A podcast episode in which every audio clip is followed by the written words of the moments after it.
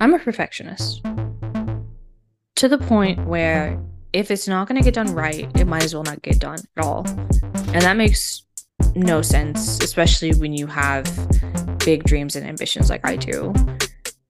My name is Yvonna, and I started my podcast, Sugar Glass Podcast, in an attempt to break free of my perfectionism. Bi weekly, I allow myself to make something where I'm unprepared, where I'm a little crass, and where it's just a little bad.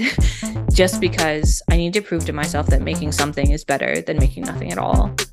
You can join me every other week on Wednesdays on your favorite streaming platform.